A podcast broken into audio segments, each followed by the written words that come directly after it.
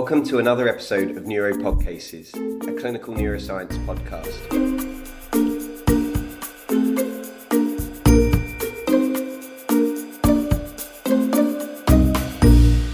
Hello, welcome to another episode of Neuropod Cases. Today I'm joined by Doctor Gargi Banerjee, who's a clinical le- lecturer in neurology at University College London. Hello, Gargi. Hello.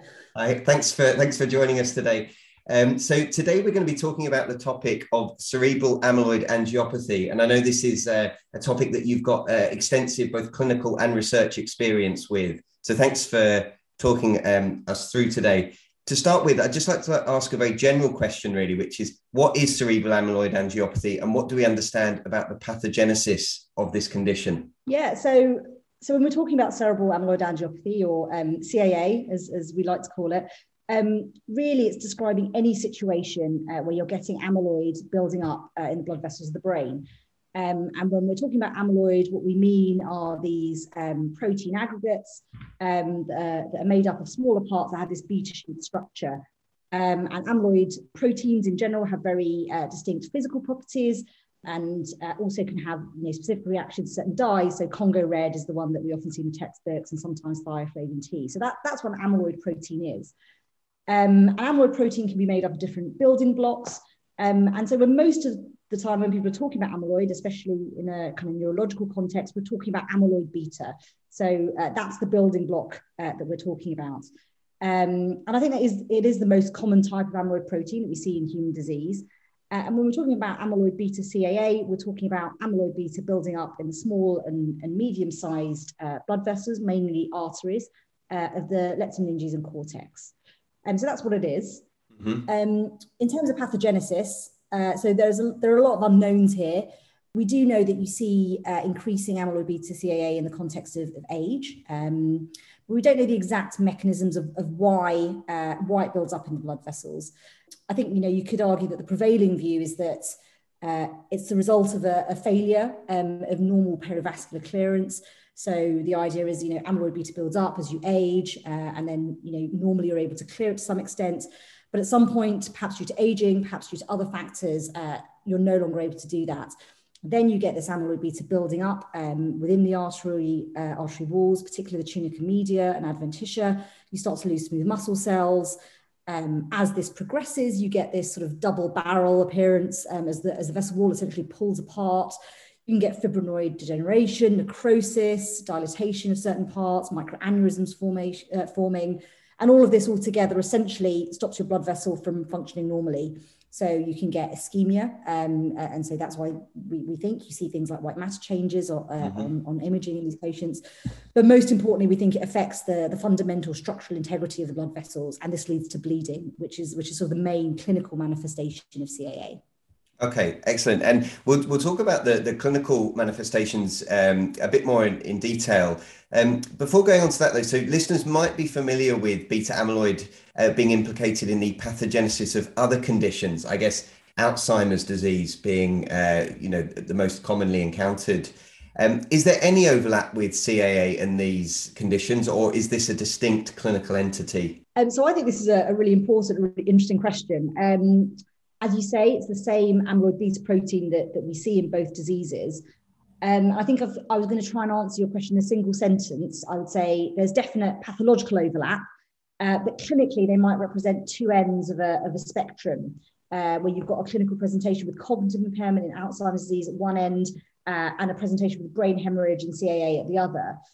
Um, so, so to kind of explore that um, in a bit more detail, so we know from pathological studies that there is definite overlap, um, and this is most studied probably in A D, uh, in Alzheimer's disease, uh, where we see C A A in nearly all of the cases, so we're talking eighty-five to ninety-five percent. But in most of these cases, it's usually mild. Um, it's probably severe C A A in about twenty-five of the cases um, that, that have been looked at. So pathologically, yes, definite overlap. What is interesting is that we know that C A A can also be associated with cognitive impairment, um, but kind of traditionally we always think of this more as a sort of vascular cognitive impairment rather than the sort of amnestic presentation that we often typically associate with A D. Mm-hmm. Cognition, when we're, we're talking about A D and, and also in C A A, it is quite complicated because, as I've mentioned, these are aging or age-related pathologies, Um, and people can have multiple pathologies. Um, and, and in Alzheimer's disease, the most obvious is, is tau co-pathology. Um, and, you know, accumulating these pathologies, vascular, um, you know, parenchymal amyloid, tau, are all likely to contribute to someone's clinical phenotype and, and cognitive presentation. Mm-hmm. I think the other thing um, that I think is interesting about this is, you know, there's, there's a fundamental kind of mechanistic question here about why you sometimes get amyloid beta in blood vessels and, and you get C A A, and why you sometimes get amyloid beta uh, within the brain tissue itself in plaques and you get um, Alzheimer's disease. And that's obviously a gross simplification, but, but sort of the, the concept is there. Um, and it's interesting because we know that um, there are different isoforms. So you get the slightly longer amyloid beta forty-two in the, in the parenchymal plaques, and it tends to be the shorter amyloid beta forty that you get in blood vessels. Um, but what one kind of interesting point is that um, we know that uh, in some people with Alzheimer's disease who get treated with uh, anti-amyloid beta immunotherapies get this, this condition called ARIA, um, or amyloid-related imaging abnormalities. Um, and this really looks like the inflammatory form of C A A, and these people can often develop microbleeds and, and cortical superficial siderosis, which are, which are imaging features of C A A. And we think this is a result of, of the immunotherapy shifting amyloid beta from the brain parenchyma in, into the vasculature. Um, and, it suge- and some of the pathological studies seem to suggest that this parenchymal clearance um, is actually particularly associated with C A A, so it might almost be Um, an unintended kind of effect of, of clearing the amyloid plaques. So, so it, there's a suggestion there that, you know, there might be a, a kind of pathophysiological connection between Alzheimer's disease and C A A, but lots of unknowns. Um, yeah. Definitely an area for future work. Yeah, no, it sounds like a lot of um, interesting sort of research directions there uh, to be looking at. Um, back to the, the clinical aspects of this. So most people will have encountered cerebral amyloid angiopathy in the context of intracerebral hemorrhage. Um, so what I'd like to do is just start by talking about what are the clinical and radiological clues that someone who's presenting with an intracerebral hemorrhage, that the cause may be due to C A A rather than uh, some of the other potential causes such as hypertensive small vessel disease or an underlying A V M. Yeah, so um... there are a few things here. So um, I think to start off with, uh, you know, as, as I keep saying, C A A is something we associate with increasing age. So I, I would say that in general, not always, people with C A A um, tend to be uh, a bit older than, say, um, people who have um, certainly structural causes for intracerebral hemorrhage, uh, and possibly um, also hypertensive causes, although, of course, hypertension is very common, and, and you see that in older people too. Mm-hmm. Another possible clue is, is sort of to do with the clinical presentation. So some people who, who have um, C A A-related hemorrhage might have had um, preceding neurological symptoms. And, and what I mean by this is uh, something called transient focal neurological episodes, or, or amyloid spells.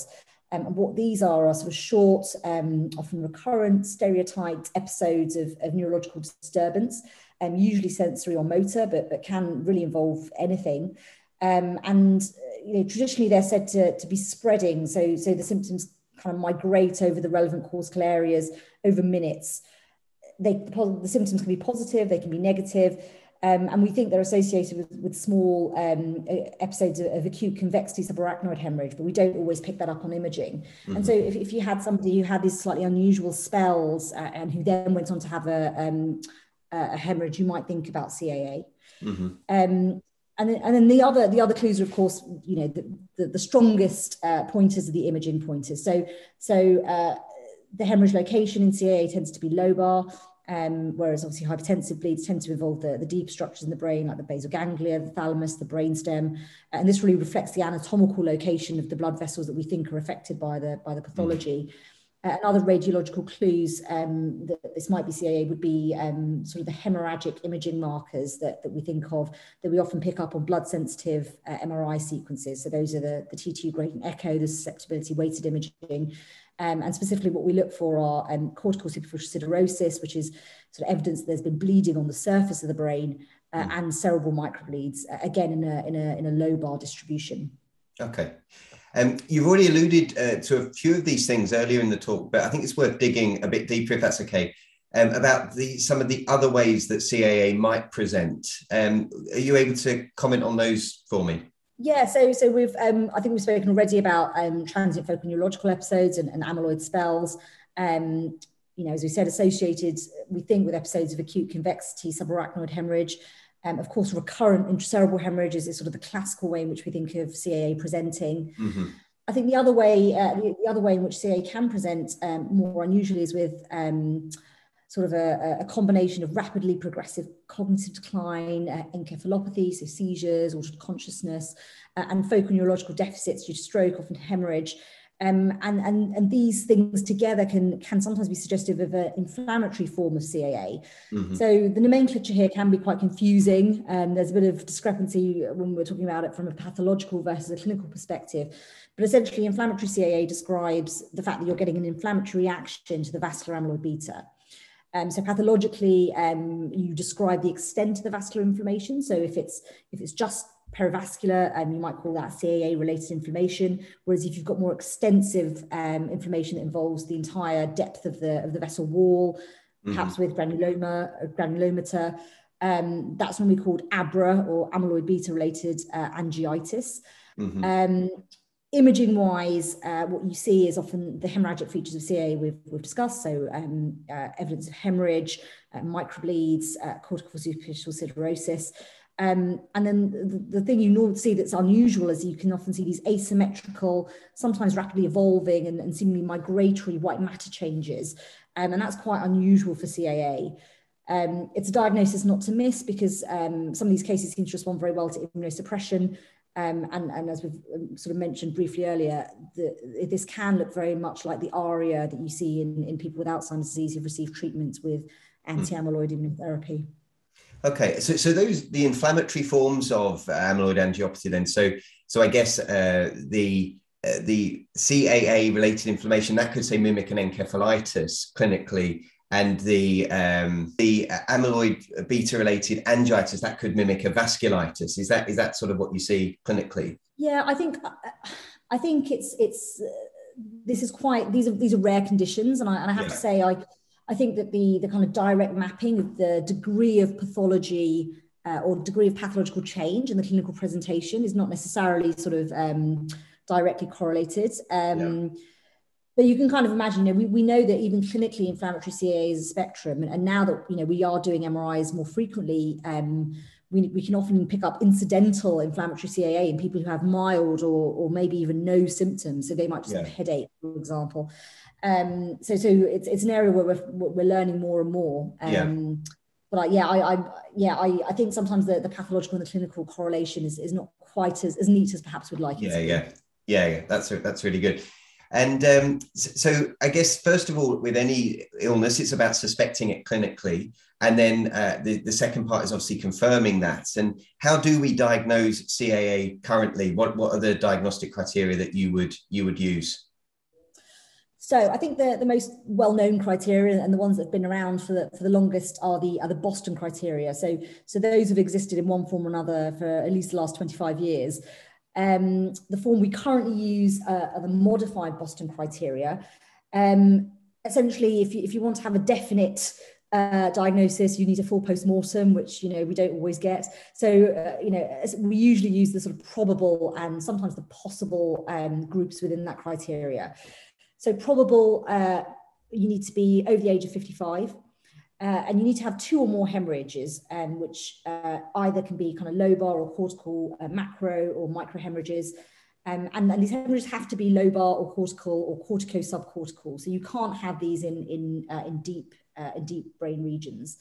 Um, and the other thing you can have as part of this criteria are um, focal or disseminated cortical superficial siderosis. So that counts as a kind of bleeding event. Mm-hmm. Um, These criteria say you, you can't have another obvious cause for your, for your hemorrhage, um, which sort of makes sense.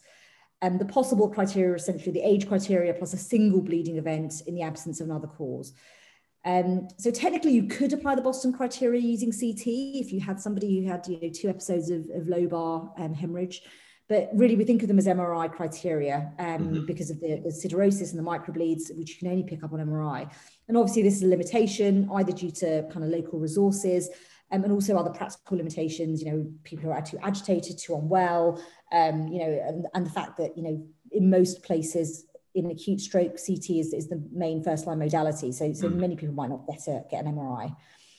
Um, More recently, there have been uh, new criteria called the Edinburgh criteria, which are which are C T based, and the idea was that they would these would kind of address some of these some of these issues and limitations with access to M R.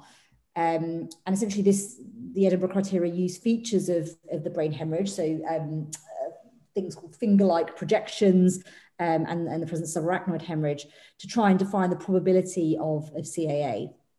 Um, they're relatively new criteria, and the field are still kind of working on, you know, fully validating them in, in kind of other cohorts. Um, and, and I guess their biggest limitation is that they require knowledge of the, the ApoE genotype to, to be fully applied. And, so, and that's not something um, that's routinely available in terms of a test. So it limits how, how the criteria can be applied. But there's a lot of work at the moment yeah. on seeing whether just the imaging components of that can, can be used.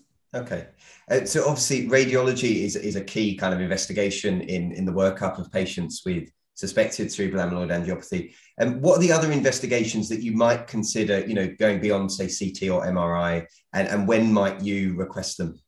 Yeah, so so as with many other branches of neurology, there's, there's an interest uh, in biomarkers for C A A.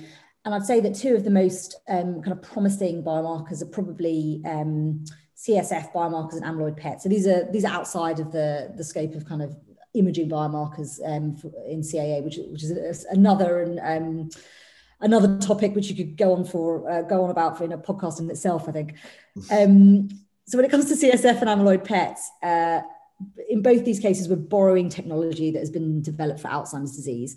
Um, And, and I think the thing the thing that's a challenge is that, you know, the modified Boston criteria are um, are quite good in terms of sensitivity and specificity. So, um, you know, in the original paper, it talked about a sensitivity of ninety-four point seven percent and a specificity of eighty-one point four percent. So, so we do, you know, we are able to diagnose C A A on the whole reasonably well. Um, so then there's a question about what we're using these biomarkers for.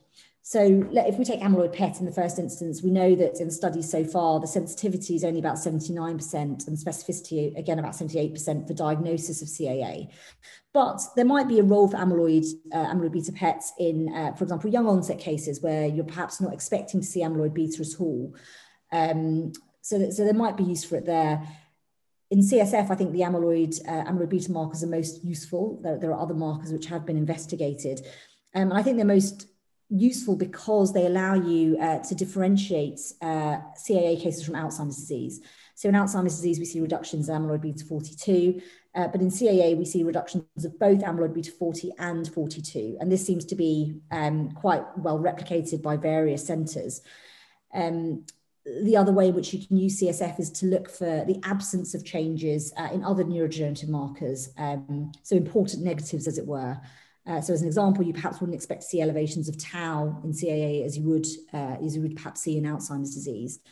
And again, you're probably not going to do a, a lumbar puncture to diagnose somebody with C A A, but it might be useful um, in people where, you know, you want to confirm that they've got amyloid beta pathology, for example, if they're, if they're young.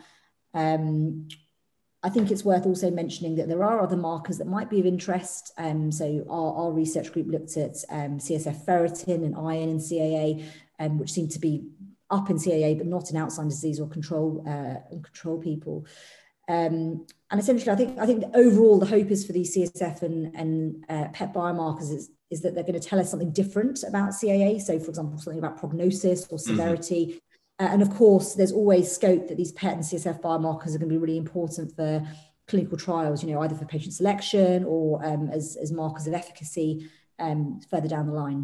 Yeah. Excellent. And so, I mean, one of your mantras for this talk has definitely been that this is a disease of the elderly, and um, and it, it, it, the pathogenesis is uh, seems um, intricately sort of connected with aging. Um, but you mentioned there that C A A can affect younger patients. Are you able to tell us a little bit more about that, and uh, what are the other considerations you'd have in that setting? Yeah, so um, so yes, um, I've, I've gone on, I've gone on and on about the disease of aging, but C A A can of course affect younger people, um, and I always think about this in kind of two uh, big broad categories. Um, so the first is genetic. Um, so just as you get early onset forms of Alzheimer's disease, you can get early onset forms of C A A. Uh, the best described is uh, the catchily named hereditary cerebral hemorrhage with amyloidosis Dutch type, um, or H C H W A D. It was equally catchy, I think. Yeah. Um, and, that, and that's caused by mutations in the A P P gene uh, and presents with recurrent intracerebral hemorrhage. Um, and there are other um, A P P mutations, so that's the amyloid precursor protein mutations, um, that are associated with um, C A A and with brain hemorrhage, and, and there are sort of Flemish and Italian, uh, there's an Iowa and a, and a Piedmont mutation. Um, and you also see um, intracerebral hemorrhage in some cases uh, of people who've got A P P duplications and also certain presenilin one mutations. So, so those are mutations that we more associate with Alzheimer's disease, um, but there are cases of hemorrhage, so there, there is some overlap.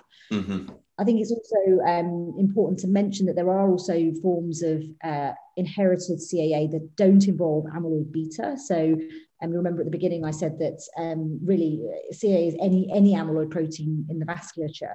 Mm-hmm. Um, so, so the ones where you might see people presenting with brain hemorrhage are the cystatin C amyloidosis or the Icelandic type of uh, C A A. Um, so that's where you're getting cystatin C within the, within the blood vessels rather than amyloid beta. And that can also present with early onset recurrent brain hemorrhage. Uh, and the other one that, um, that might look a bit like uh, sort of regular C A A is the leptomeningeal variant of transthyretin uh, amyloidosis.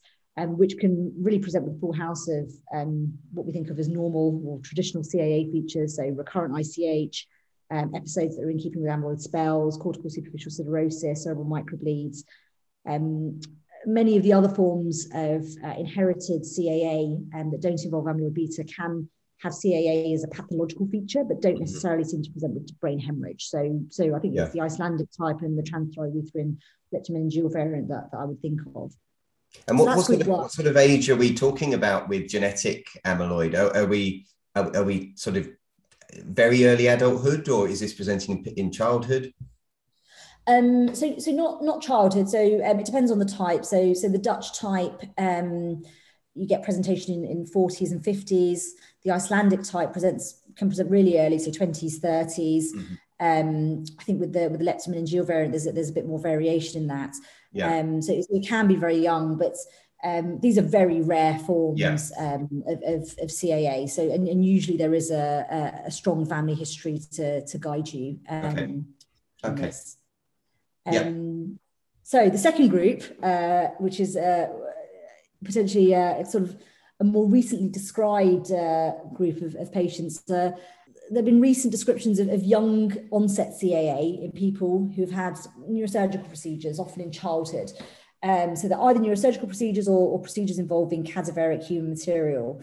Um, and we think that this has resulted in iatrogenic C A A. So that is C A A that's caused by medical procedures. Um, this might sound sort of quite radical, but there's quite a big um, and significant scientific evidence base behind it. So, so we've known for years and years that you can get these diseases caused by abnormal forms of the prion protein, uh, in particular Creutzfeldt-Jakob disease or C J D. Uh, and we know that C J D can be, in some cases, transmitted by certain procedures. Um, and the idea is that, you know, when you, the, the abnormal form of the prion protein is being transmitted to the person having the procedure, uh, and then many years down the line, Um, after the abnormal prion proteins have the opportunity to seed and then replicate within the new host, you get disease in, in, in this person who had this procedure many years ago. Uh, and we, we know from experimental work that a number of uh, other proteins that aggregate and are associated with neurodegeneration uh, can have properties that are similar to the prion protein, and that includes amyloid beta, which can be transmitted in animals, and, and again, that's something that's been known about for many years. Um, but we thought that, you know, this was just uh, an experimental phenomenon. Um, but in the last five or six years, we've had descriptions, um, originally pathological and later clinical, as I say, of young people presenting with brain hemorrhage three or four decades after having a medical procedure. Uh, and what we believe has happened is that the amyloid beta protein was transferred to them during the procedure uh, in a way that's similar to what we recognize for the prion protein. Um, it's a, a very newly described form of C A A. We've got a lot to learn about how best to diagnose it, um, and the full range of procedures that might uh, be implicated in, it, in its causality. Um, it's also, you know, I mentioned it's something that, that happens in younger people, but we're probably picking up these cases because they are so unusual. And it might be that older people are also affected, but mm-hmm. we don't pick them up because they fall within the normal range for what we, what we expect for sporadic or the usual type of age-related C A A. Yeah. Thanks for going through all of that with us. Um, that, that's obviously um, quite a lot of information there. And what I wanted to do just to, to finish the episode is go through some of the common management dilemmas that clinicians might encounter, uh, you know, in relation to cerebral amyloid angiopathy. Now, I think uh, I don't want to put you on the spot too much here. So I think this is more an, an acknowledgement of some of the, the the issues that can arise rather than getting you to commit too much uh, today. But I'd be interested to know your thought process on some of these issues. So let, let's take a patient who perhaps has presented with an intracerebral hemorrhage, um, who um, was previously on either antithrombotic or anticoagulation. We can deal with each of those. Um, and after, you know, they've had an I C H and we think it's due to cerebral amyloid angiopathy. What would you uh, be thinking about with regards to restarting either the antithrombotics or anticoagulation after a bleed? Um, yeah, how would you approach that? So, so I think, you know, um, as you say, these are these are really difficult uh, questions to answer. Um, I think I think the most important thing to really have clear in your mind is what the indication is for an antithrombotic or anticoagulant um, in in in these people, and the reason for that is, you know, C A A we know is associated with, with lobar uh, intracerebral hemorrhage, and that is associated in itself with a greater risk of recurrence than non-lobar hemorrhage. So, so, so people with C A A-related hemorrhage are, I think, intrinsically a, a slightly different group. Mm-hmm. um, when it when it comes to sort of antiplatelets, um, obviously we've had the results of the restart trial um, within the last few years, um, which seems to suggest the benefits of restarting antiplatelet therapy for secondary prevention Um, of occlusive vascular disease probably outweighs the risk of, of recurrent intracerebral hemorrhage, even in those with low-bar I C H. Um, that was one of the sort of pre-planned uh, analyses that they that they looked at. Mm-hmm. Um, I think in terms of other uh, indications, so so the one that we probably see the most in kind of stroke is is atrial fibrillation. Um, so something that requires anticoagulation lifelong. Um, mm-hmm. So we're waiting for trials um, to give us some more data on this. So there are a few that are, that are in the pipeline. There's SoStart, um, Apache A F, Enrich A F. Um, these trials often use uh, newer anticoagulants uh, rather than warfarin. There's a sort of general sense that these are probably kind of safer, in inverted commas, um, from, a, from a bleeding perspective. And I think those, those trial results are going to be really important for, for giving us good evidence upon which to base our practice. Mm-hmm. And the other things that you might want to think about are um, other approaches that might reduce the need for lifelong anticoagulation. So things like left atrial appendage closure um, techniques can, can you know, avoid the, the need for long-term anticoagulation. And that might be something um, that can be considered if it's something that's provided by a local service. But essentially, it's, it's a very... It's a careful weighing up of, of the indications, uh, the relative risks of ischemia and, and bleeding, and of course being able to communicate to the to the person um, that's being treated that, that this is what the the balance uh, the balance of probabilities is about. And of course, we're always waiting for more data. Okay, excellent. Um, secondly, so something that's not uncommon again will be that an M R I is perhaps done on someone uh, for a completely different reason other than intracerebral hemorrhage. And uh, if, if the, the right sequences are done, it may be that microbleeds are, are found on that scan. Do, do we ever feel for what is still acceptable within a kind of like normal reference range uh, for microbleeds on a scan? And what should we be telling the patients when we find the microbleeds? And um, maybe do that first. And then I guess secondly, on from that, what are the risks uh, if that patient was to present, say, with a stroke? Uh, for having thrombolysis, do we know that they're going to have more hemorrhagic transformation, things like that? Um, there's quite quite a lot to to get through there. What, what, what's your approach? There's a lot of questions in that. So so um, I think so. So we know from sort of population-based studies um, that people um, people do have uh, people do have microbleeds. So for example, the Rotterdam study. Um, it's a population-based study in over sixty-fives. We know about twenty percent, just under twenty percent have, have microbleeds. Uh, and as you kind of allude to, as with most things in medicine, it's really dependent on the clinical context. Um, so, you know, I, I'm, I, I don't think I would be able to commit to a reference range, but I think, you know, if somebody only had one or two microbleeds and they were over the age of sixty-five, um, you'd want to look at whether they were lobar or non-lobar. You'd want to look for other features of C A A. Um, And I think, you know, you would want to put those things together. And obviously you'd be in a, in a very different, you know, the context where you've done M R I on somebody with a, who's presenting with sort of migraine, who's got, you know, one lobar microhemorrhage versus, you know, somebody who, um, who might also have migraine, but has, you know, seven or eight lobar microhemorrhages and a bit of cortical superficial siderosis are, are obviously going to be managed and, and thought about in two very different ways. Mm. Um, in terms of, uh, in terms of treatments and how you approach things like anticoagulation and antithrombotics, Um, again, with uh, with the previous question, you know, it's about balance of risk. Um, there's recently been a, a large kind of pooled analysis um, using data at the individual level, um, individual patient level, um, which includes over twenty thousand people who had a recent ischemic stroke or T I A, uh, and then had um, cerebral, uh, and had cerebral microbleeds on, on their initial imaging.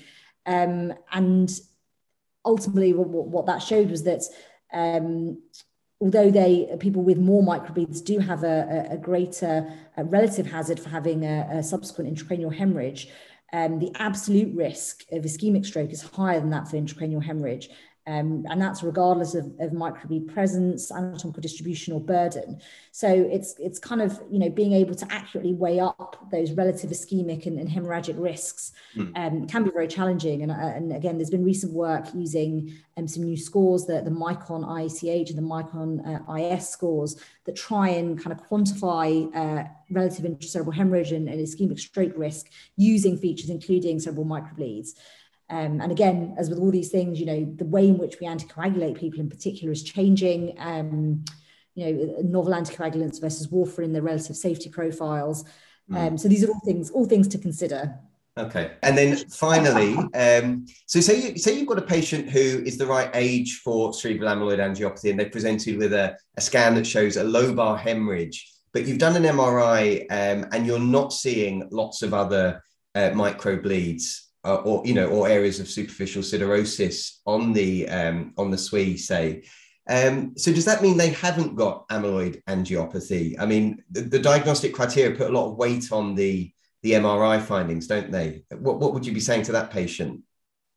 Yeah, so, you know, as with all these things, you know, lobar, lobar hemorrhage has a differential. Um, and the biggest differential, I think, especially in someone of a certain age, is hypertension. So, so hypertensive bleeds, um, you know, can potentially be lobar. Um, I think, you know, if if um, if you've got someone with an isolated lobar hemorrhage, as you say, you'd want to do the M R I to look for additional features that would that would help you make, you know, reach those uh, modified Boston criteria. And if they're lacking, um, you might want to think about investigating them further. So particularly if they're young uh, or younger and mm. and they don't have any other evidence of small vessel disease, so no white matter changes, you might want to think about, you know, non-invasive or, or even formal angiography uh, just to rule out structural causes. Um, but uh, yeah, I, I think, uh, you know, an isolated lobar hemorrhage is, is, is, is difficult. You, if you can't call it C A A, it's either a case of kind of making sure it's not anything else, and then and then perhaps watching and waiting, and then, you know, yeah. when somebody has that second hemorrhage or they develop something further, then and then you've got your answer. Yeah, excellent. Well, Gargi, that was that was fantastic, and that's a really uh, thorough run through of the topic there. And um, I would definitely like to get you back on the podcast, maybe a bit later on when uh, we know a few more have a few more answers to some of these dilemmas um, that you've mentioned there. Um, again, I'll put you on the spot here very quickly, but what would you say are the key messages you'd want as a neurology trainee, perhaps encountering cerebral amyloid angiopathy? What do you think are the key messages that they would uh, need to know about the condition? So uh, I would say um, make sure you make the diagnosis. So, so remember those modified Boston criteria. Um, have a look at the patient's drug charts. Make sure that if they are uh, on things like antiplatelets and anticoagulants, um, you know you you know what the indication is is for them, and that you've got a you've you've got a plan and you've thought about why they're on what they're on. Um, blood pressure is the other thing we we always you know go on about in hemorrhage. So so we might be slightly more aggressive Uh, mm. managing that uh, in somebody who's had a hemorrhage. Um, so check the drug chart to make sure they're on some antihypertensives. Um, yeah. And then um, I suppose the final thing would be watch this space. So uh, C A A, I think, is one of the one of the most interesting, uh, obviously I'm biased, uh, but one of the more interesting um, neurological conditions, because it it does sort of overlap with Alzheimer's disease, and there is this new form, um, this new iatrogenic form, which seems to be emerging. So, so I think there's going to be hopefully some some very interesting um, pathophysiological uh, breakthroughs uh, in upcoming years on on how and why uh, C A A develops. So um, that would be my final point. Yeah. I think. Brilliant. Well, thank, thanks very much, uh, and thanks for talking to us today. Amazing. Thanks so much for for inviting me to be part of this. Oh, cheers. No, no worries. Thanks. See you. Thank you for listening. For more information about this episode, please visit our website at neuropod cases dot co dot U K.